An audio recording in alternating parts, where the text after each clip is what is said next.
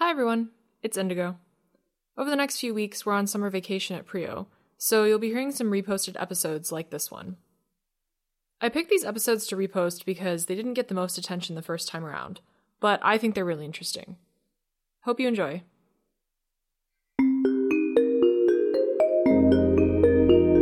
Welcome to Prio's Peace in a Pod. My name is Indigo Trigg-Hauger, and I'm a communicator at the Peace Research Institute Oslo. My job here is to help researchers convey their work. Usually that means talking to the media, politicians, other stakeholders, and colleagues. With this podcast, that means talking to you. Justice after a conflict is often part of peace building and can be an important part of addressing victims' experiences. These post conflict processes are called transitional justice and are well studied. But during conflict justice is less understood. When governments use trials, truth commissions, exiles, and other tools to address crimes, even while violence is ongoing, what does it do to both the conflict itself and the people involved? At PRIO, the project All is Fair in Law and War Judicial Behavior in Conflict Affected Societies sets out to investigate these themes using the case studies of Colombia, Nepal, and Uganda. Today, I'm speaking with three experts about the Uganda case. Lino Owor Ogora is the founder of the Foundation for Justice and Development Initiatives, a national NGO based in Uganda. He's also a peacebuilding, human rights, and transitional justice practitioner who's worked with conflict affected communities in northern Uganda since 2006. Nobert Dacan is a peacebuilding practitioner and social researcher with immense field experience in Uganda. Cyanne Loyle is an associate professor of political science and international affairs at the Pennsylvania State University. She's also a global fellow at PRIO. Her research examines judicial processes used during and after armed conflict.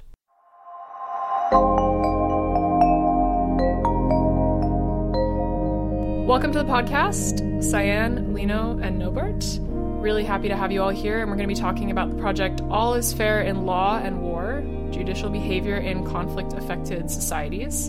Um, an excellent project title, I must say. Um, and you've all had different roles and connections with this project, but we'll just start with you, Cyanne. Um, can you start by explaining the impetus for the project? Why was this important? Because it's about investigating justice during conflict, um, not just after conflict, but during conflict. And why why was that interesting for you? Sure. Uh, thanks for the question, Indigo, and thanks so much for for having us on the podcast. It's really a pleasure to be here today and to present the the work that that we've been doing for for a couple of years now. Um, so the, the impetus for the project really started all the way back in 2008, where Helga Binningsbo and Scott Gates and I um, were working on a project that looked at transitional justice or post-conflict justice. And one of the things that we found in the course of collecting um, data for that project was that there were a number of different countries and conflict settings that were using very similar institutions to transitional justice while armed conflict was ongoing.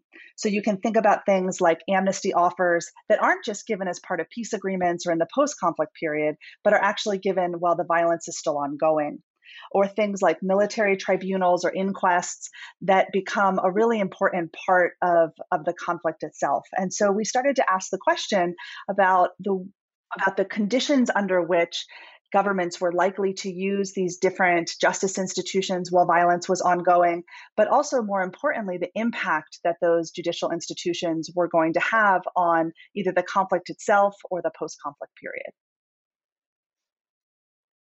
Okay, so this sounds very complex, and and now we're going to bring it a bit down to earth with the case, one of the cases um, that that you looked at: Uganda, Colombia, and Nepal. Now we're only talking about Uganda today to not get too crazy with uh, with all the information that we could get into. But um, I'm going to throw a question to you now, Lino. You are the founder of the Foundation for Justice and Development Initiative, and just to orient the listeners a little bit, can you first tell us a bit about the background in Uganda and specifically about the uh, Lord's Resistance Army, since this is kind of important when we're talking about the case of Uganda. Yeah, thank you so much. It's uh, been, I think, uh, over a decade now since uh, the conflict in northern Uganda ended between the Lord's Resistance Army and uh, the government of Uganda.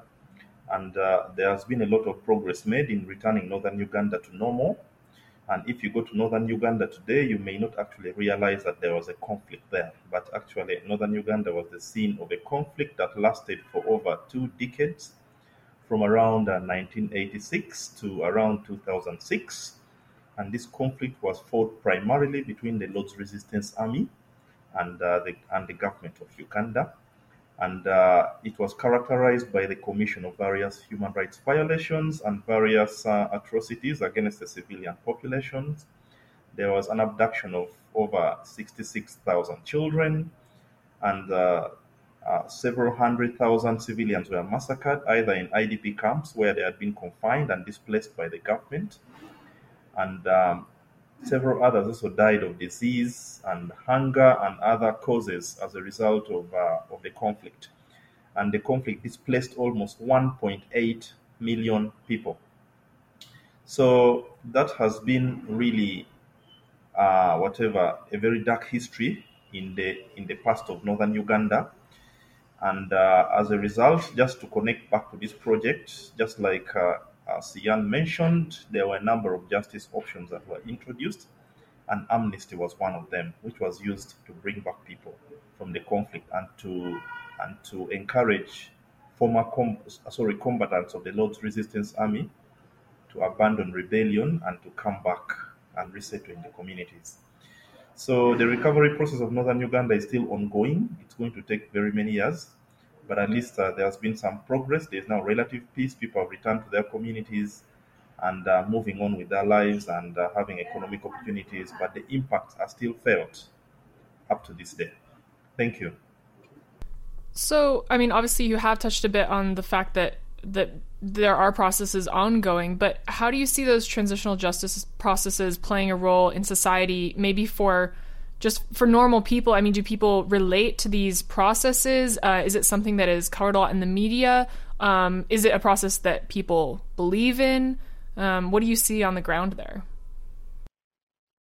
Yeah, it's it's mixed because transitional justice held a lot of promise for people in northern Uganda, especially around 2008 when we had the Juba peace talks taking place between the Lord's Resistance Army and the government of Uganda. Transitional justice was introduced as one of those fancy romantic concepts that could uh, kind of solve the problems of the people in northern Uganda. It was over marketed, it was overhyped, but at the end of the day, unfortunately, many of these processes have not been able to deliver the promises that they held for the people if you look at, for example, uh, the transitional justice uh, policy that is currently being developed in Uganda, uh, Uganda is one of the only countries that has a transitional justice policy. If you look at that policy, it has taken over 10 years to develop, and up to now, there is no sign that it's still going to be implemented because the draft form took almost 10 years to finalize, and then when it was finished, it is still in a situation where it has to be operationalized. So it's just approved by cabinet, but not yet actually a law in Uganda that can actually be used. If you look at the International Crimes Division, for example, which was set up to provide accountability options uh, for for uh, for, Uh, for human rights violators, you find that in Uganda we have only one person who is currently under trial, and that is Thomas Kwoyelo. we don't have any any government officials who are on trial. So that is why I say that transitional justice has not fulfilled the promise that it it had many decades ago that people looked at and felt like this is going to completely solve our problems. If you look at amnesty, for example, which was a justice mechanism during the conflict, you'll find that very many ex combatants at the moment are beginning to question why they were given amnesty in the first place. They tell themselves that we were abducted. Look here, guys, we shouldn't be pardoned. We are the ones, sorry, the government is the one supposed to ask us to forgive them for not protecting us. But now, because we were abducted against our will, we are being granted a pardon or forgiveness. Forgiveness for what? So amnesty is being questioned at the moment. If you look at transitional justice mechanisms like reparations, these have completely not taken place. We have had government programs that have been uh, touted as reparations programs, but actually they have not reached the real primary victims who have suffered. So for me, TJ has really Uh, had some momentum. There have been some developments. We have a policy, but it has also been fraught with a lot of disappointment, especially on the side of the victims. Thank you.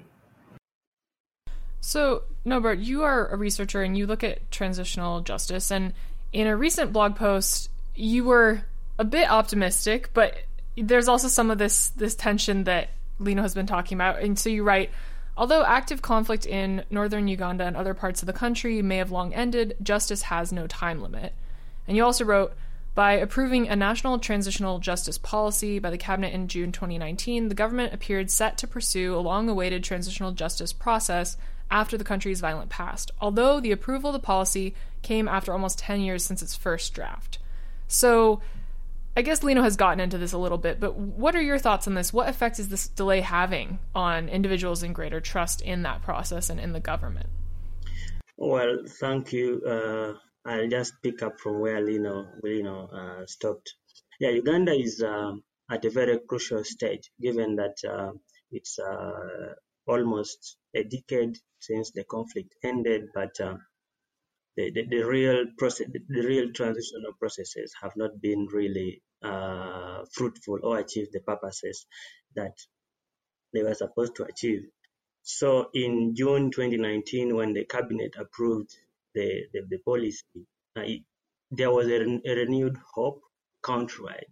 And um, victims and um, and people who are interested in transitional justice felt like, well, we, we have something coming up, and uh, there was a real promise from the government. But then it's almost uh, three years and nothing is uh, being done. Well, there are discussions uh, from the government, but discussion, these discussions really lack they lack merit and the momentum is really low. So, from the perspective of victims, I have spoken to many people since then, and there are two things that are clear. One is that there is uh, fatigue, like real, real immense fatigue among victims, that the, the, the transitional justice processes are not going to happen soon. They, they, they, they do not believe that the government is going to, to embark on these processes or or start doing um, activities that aims at uh, you know rehabilitating the, the, the, the, places that suffered the war and the, the people who suffered the, the, consequences of the war.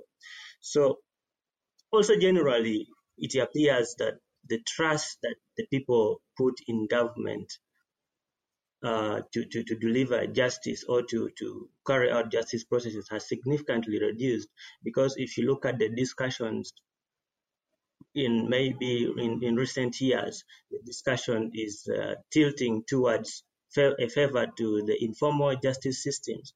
Well, the, the TJ policy in Uganda recognizes this.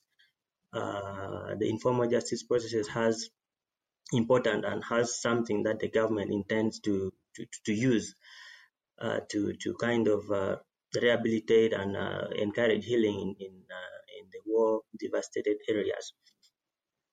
But the, the prime, we all understand that the primary responsibility should be on the informal justice system because the the I mean on the formal justice systems because the informal justice systems are not well studied and uh, the, the, the basis of carrying out these processes is a bit not clear.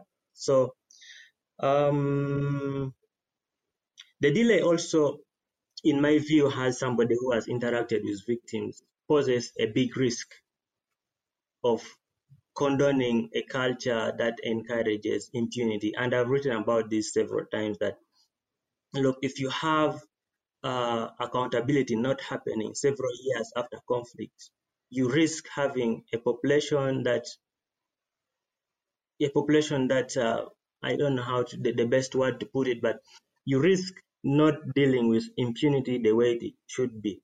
Because if you look at the current trend in Uganda, the political trend, you have you have aspects of the society that show that impunity is not about to end.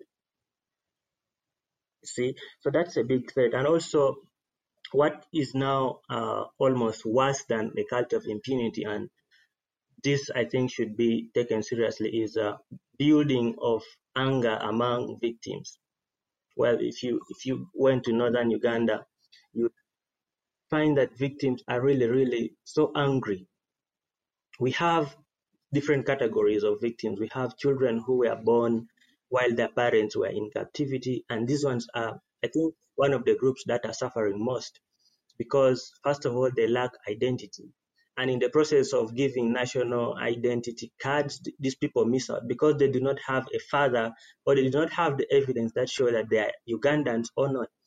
We also have those who were born in captivity and they are now languishing in, in other countries like Southern Sudan, Central African Republic, and maybe DRC and this has also been documented. Um, so there's another category that is very very bitter that, that is the women. You know in in any conflict the women suffer the most. And um, the burden of this conflict is always felt deep in their hearts. And they look at this as something that comes down to to them because the children who are languishing you know in the diaspora are their children. Those ones in the bush are also their children.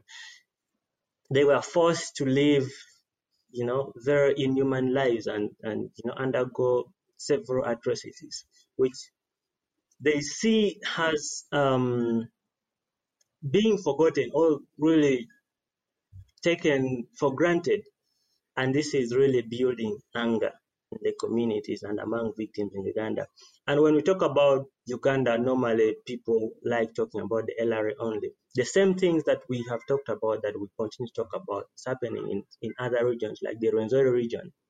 Recently, there was a documentation by Foundation for Justice and Development Initiatives and uh, Rwenzori Forum for Peace and Justice that further highlights these things that the victims want answers.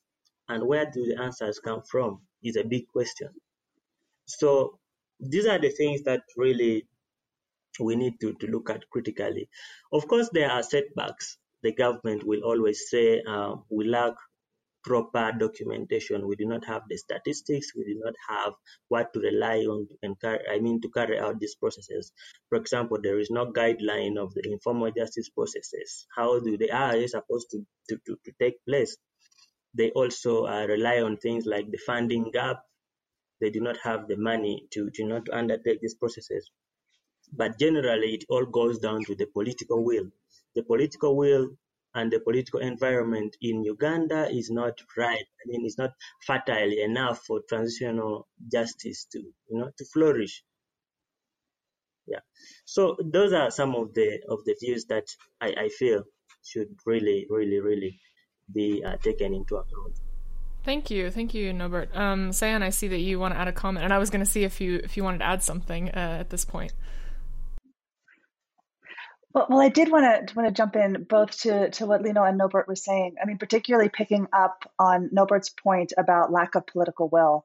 So, you know, one of the things that that I encounter in Uganda that that is different in some ways from some of the other cases is the the degree to which um, the early transitional justice initiatives, particularly around the Juba peace process, were driven very heavily from the international community, um, and a reminder that um, Uganda has not had a political transition.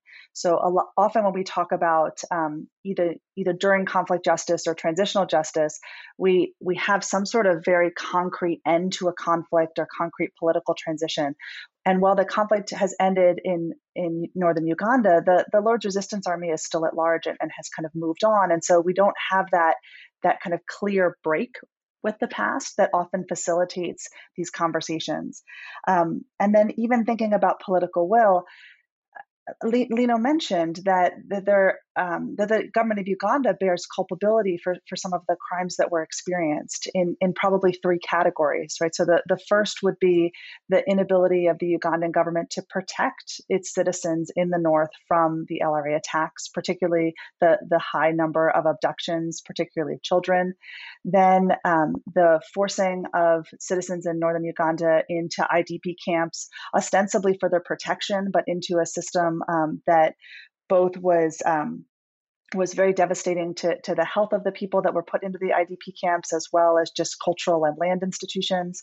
Um, and then there are accusations of the government committing atrocities themselves, right? So, so war crimes and atrocities against civilians. And so, when we think about political will, we can also start to think about whether or not the government doesn't want to expose itself to culpability for some of these crimes as part of a transitional justice process.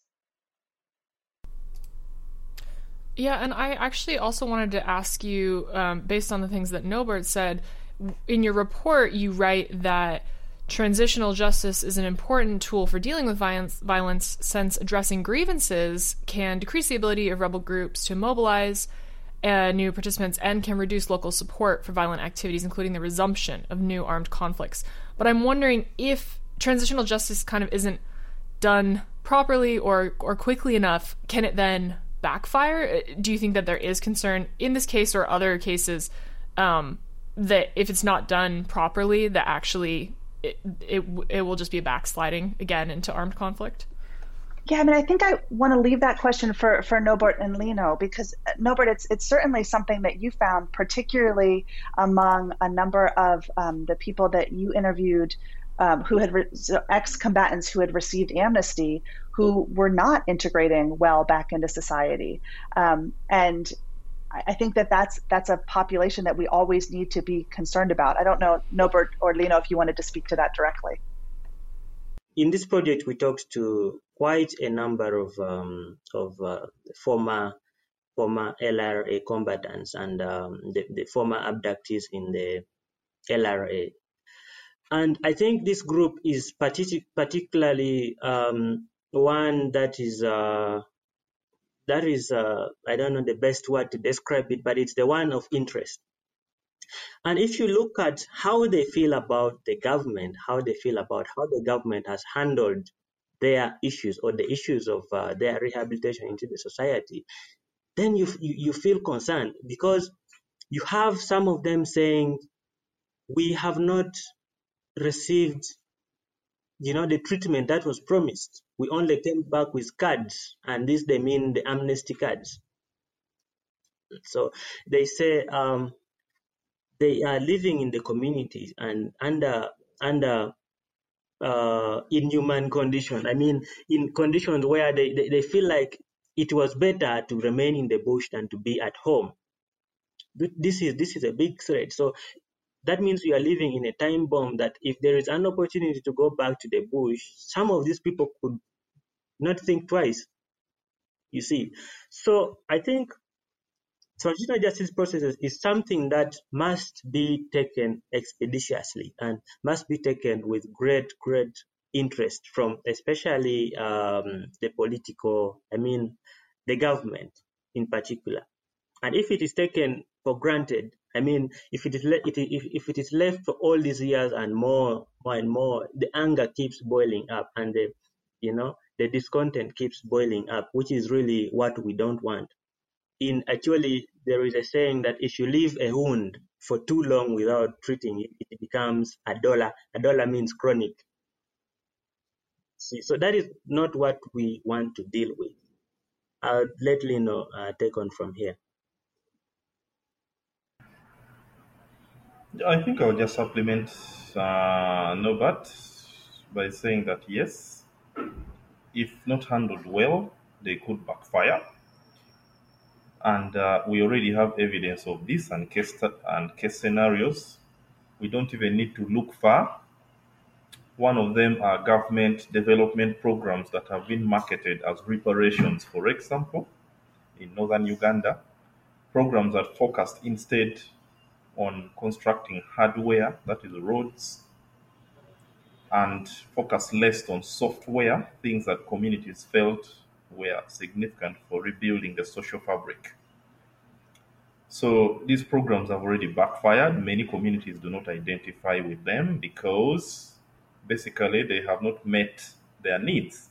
Basically, they have not, uh, whatever, targeted a very important component of peace building and of uh, reconciling communities, of uh, of uh, whatever, of healing wounds that are still in people's hearts. These programs have just focused on hardware, like constructing roads, putting in place water and sanitation facilities, which are, yes, important, but they've ignored the software. For example, if you look at the Peace Recovery and Development Plan program, it came to be referred to as a program that was missing the P, eh, the missing P in the Peace and Recovery and Development program, and P was the peace. So there is already evidence of the backfiring, so we don't even need to look far. And uh, so, if there are to be more programs in future, definitely, if they are not handled well, then we are going to see more of the backfiring and a lot of the frustration on the side of the victims. Yeah. Very interesting. Thank you both. So, just wrapping up here, and I always tell people this is the million dollar question, but we're going to talk about policy recommendations if you have them. And Cyanne, I'll let you go first, but Lino and Nobert, if you want to add something uh, afterward, please do. So, yeah, Cyanne, based on your findings so far, um, what kind of policy recommendations do you have? I would say both for local governments and for international actors, because you do address that the international community is, is usually really, really important in these transitional justice processes. And is during conflict justice a viable and advisable option more widely, do you think? Yeah, so I think the the most important policy recommendation, or or I'd really even say policy lesson that um, that we that we have found for the international community is to to think about the importance of accountability during conflict as and, that behavior as really being central to a lot of the outcomes in the post conflict period. Um, so, both Lino and Nobert touched upon the Amnesty Act. There's been a number of other ways in which the Ugandan government did not pursue accountability while the conflict was, was ongoing, and that has lasting implications um, for for for people's trust um, and engagement with the government now that the conflict is ended. And we find that Uh, in all of the other cases that we've worked on. So in places like Turkey, Northern Ireland, Colombia, the way in which the government pursued justice while the conf- or did not pursue justice while the conflict was ongoing impacts the transitional justice options in the post-conflict period. I think it's quite common for the international community to kind of start from when the conflict or political transition has ended and move forward when thinking about different justice and rule of law options, but going back to really understanding how the judicial institution was used and often misused while the conflict was ongoing is central for developing the policies that are needed to kind of move forward in the post conflict period. So, transitional justice is influenced by the way in which the judiciary uh, was used while the conflict was ongoing. In terms of policy recommendations, the, the fix for that, if there is, um, and this is the million dollar fix if that was the million dollar question, um, is rebuilding trust and transparency, particularly in the judiciary and rule of law institutions. And that's not easy to do, but that's also distinct from a national transitional justice plan, right? That that's a different type of policy interventions and initiatives, but really thinking about how people engage with the concept of rule of law in general, because of the way that it was often misused during the conflict, is essential for understanding how to move forward. Yeah, just really I agree with all what Cyanne said, and uh, just to add, I would say that we've had so many studies and so many, uh, let me say, I don't know, assessments and everything, and they've all come up with policy recommendations. And uh, we've been speaking policy, policy, policy recommendations for years. And uh, if, the, if if really there was the political will to implement these recommendations, then it should have happened years ago. It should have happened yesterday, not even today so we what we need now is really action on the part of the government. This should have happened like yesterday, not even today.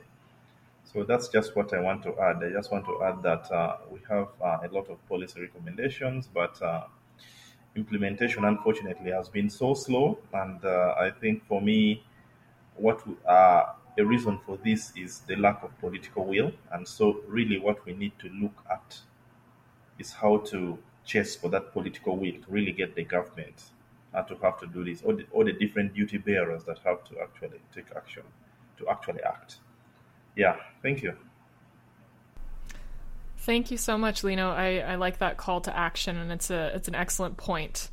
And uh, yeah, thank you all so much for joining me on the podcast today. Uh, I'm really appreciate it, and I hope that people will will go and actually um, read the the reports that will be coming soon. Thank you. And Indigo, just as a quick pitch, we do have a policy brief that's coming out on the PRIO website, hopefully within the next week or two. So people will be able to reference that directly. Excellent. I will put a link to that.